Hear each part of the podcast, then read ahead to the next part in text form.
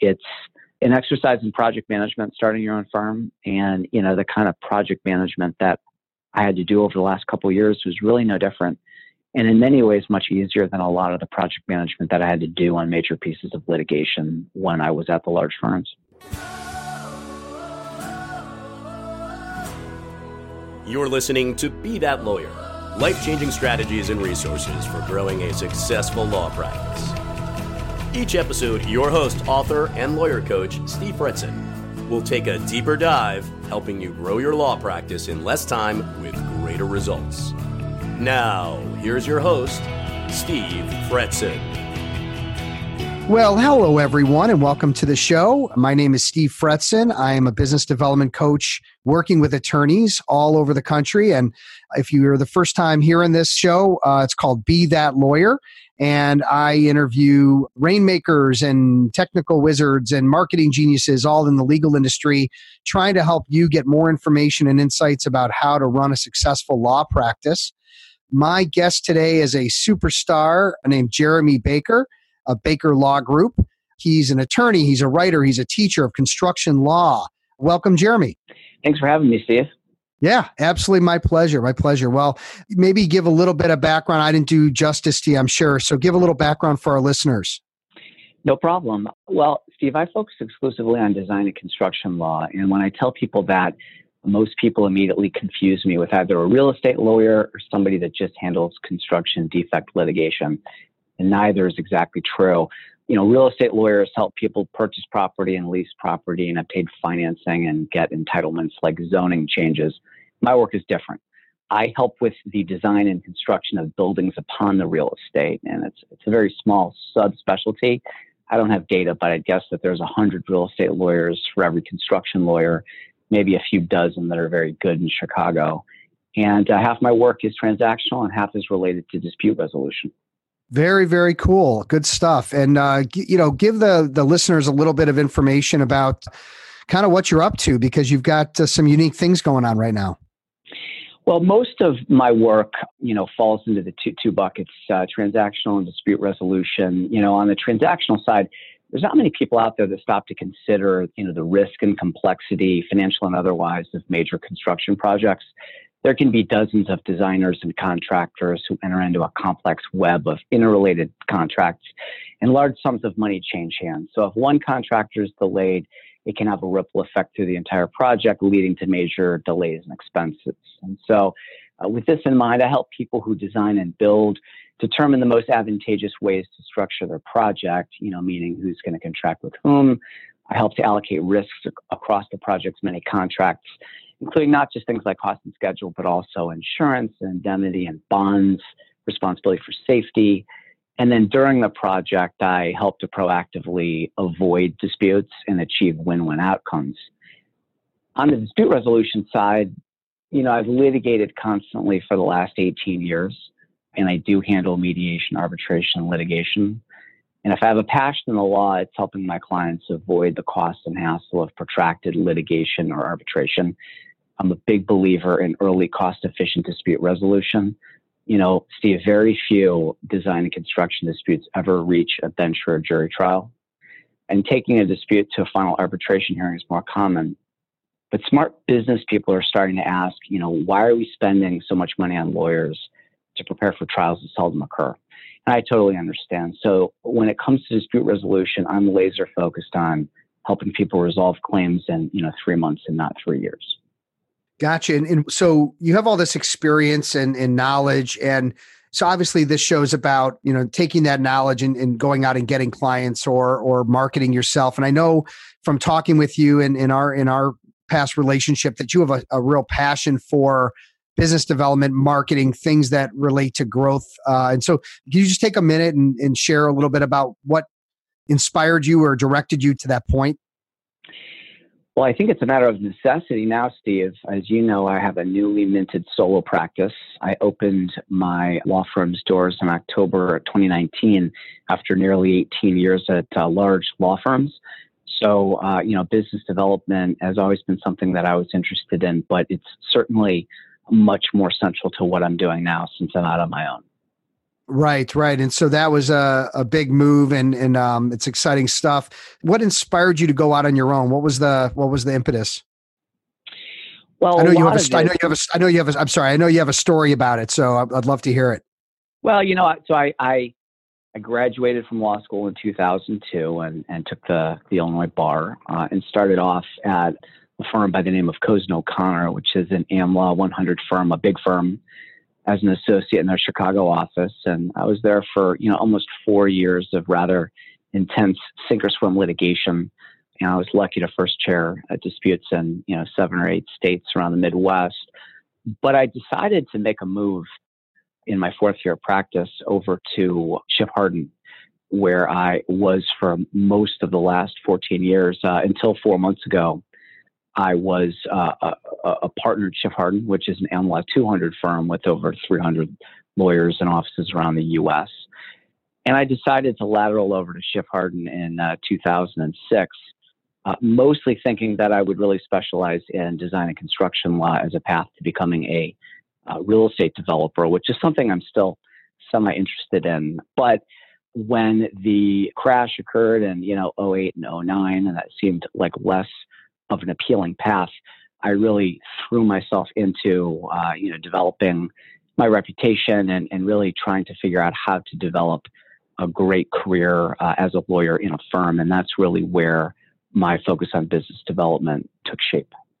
Got it. And so moving out on your own, obviously, you know, kind of can be scary. What what were some of the the concerns or barriers that you had in your way to do that, to leave the firm and to go out on your own? I mean, that's pretty courageous.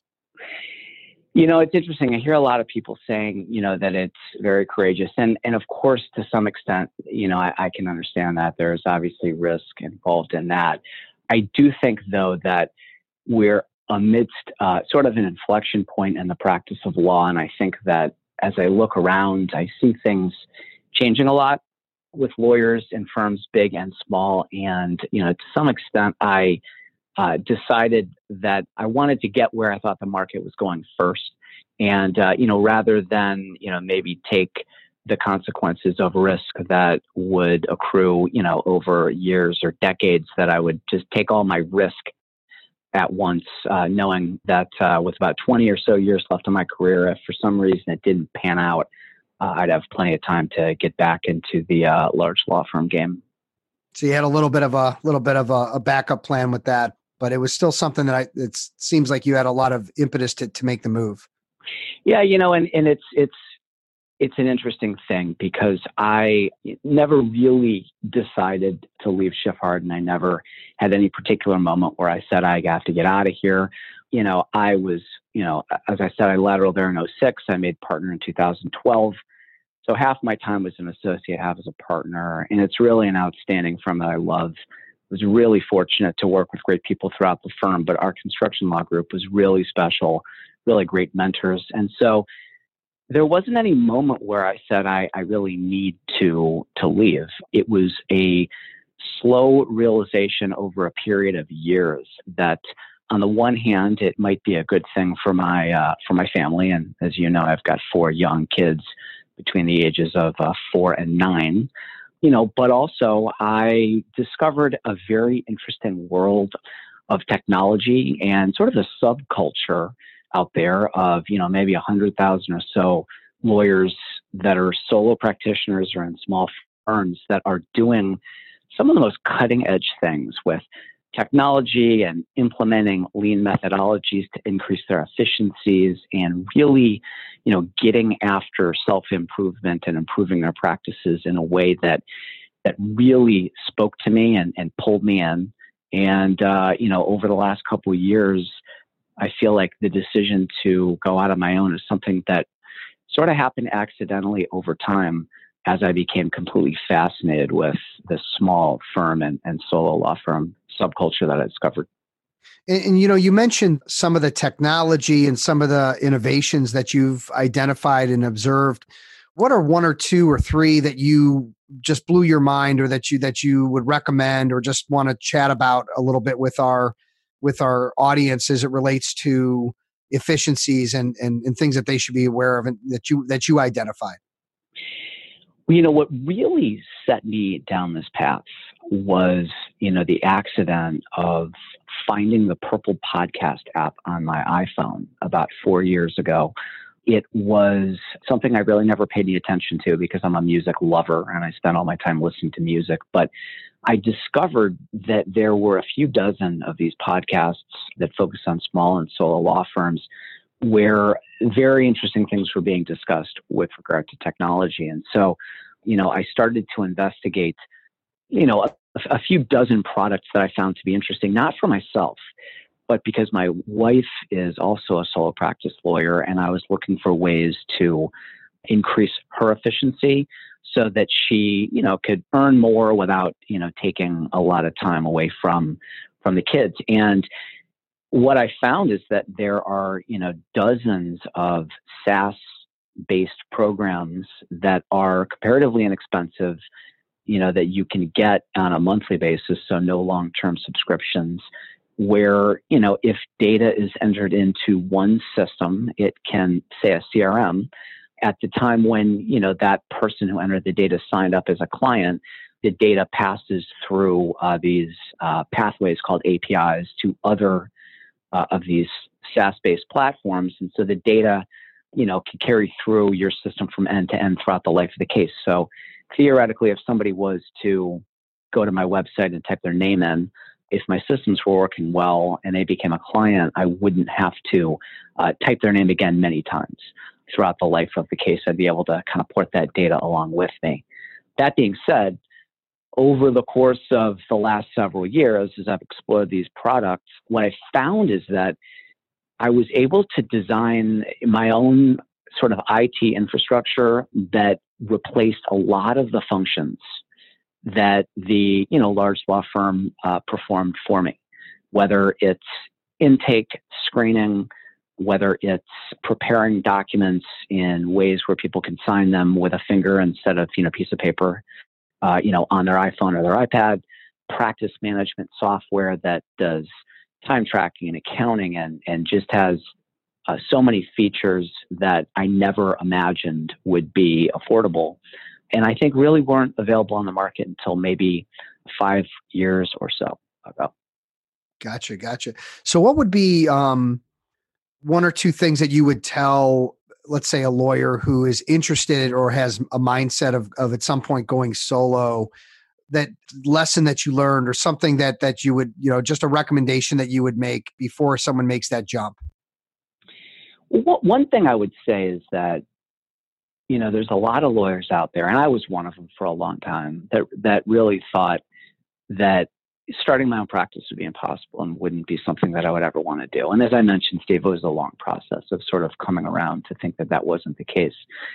But one of the things that was helpful for me is when I realized that the process of figuring out all of the different aspects of the practice that I would need to put into place to function it really isn't as complicated as it seems. You know, when I was, you know, in, in my former career at the big law firms, I worked on projects that were far more complicated with far more variables than you know really are things that you need to consider when you're setting up a law practice and you know like anything when you start with a blank piece of paper which is where i was when i first began down this path it's really an exercise in issue spotting you know figuring out you know what are the things i need to decide what are the things i need to buy and anyone who is considering going out on their own first of all, they can reach out to me. I'd be happy to help them. But you know, if you were to take your podcast app and and search out these, um, you know, several dozen podcasts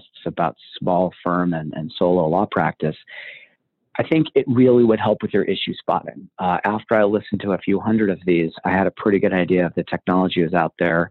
And also, you know, what are the sort of things that concern lawyers? What are the pain points?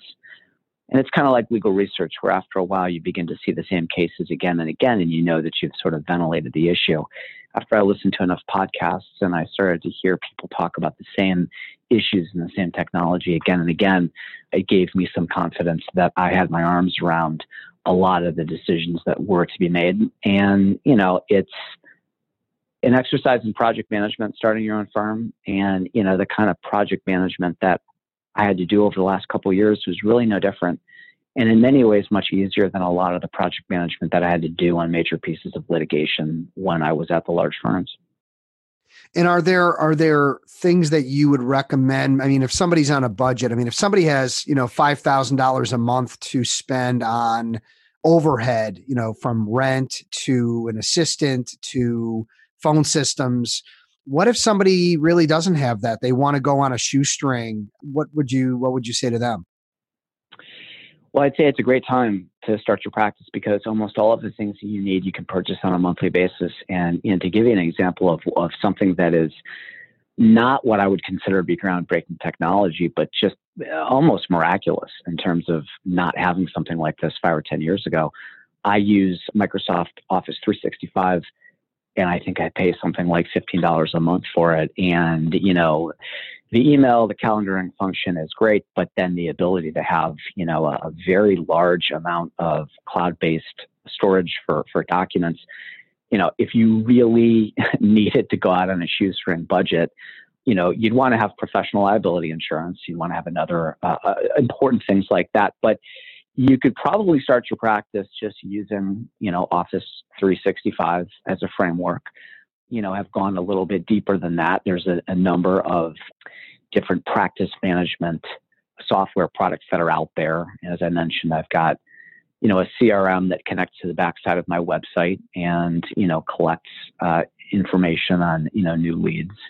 And that system connects to my practice management software where I'm able to track my, you know, my matters and record time and, you know, do my billing. Uh, and there's a variety of different excellent uh, platforms that are out there for that. I happen to use uh, a product that is uh, produced by Clio, which is probably the big dog in law practice management software. But I've been blown away by everything that Clio is able to do in terms of running my practice. And, you know, it's something that you can get on a monthly basis for comparatively little money. So I would say that it is a great time to be starting a law practice on a shoestring budget because you don't need to make those long-term commitments and buy things that you know years ago were required. I don't have you know an office with a, a year-long lease that I'm tied to. I don't have a library full of paper books. I don't have a server room full of computers and air conditioners to keep them cool.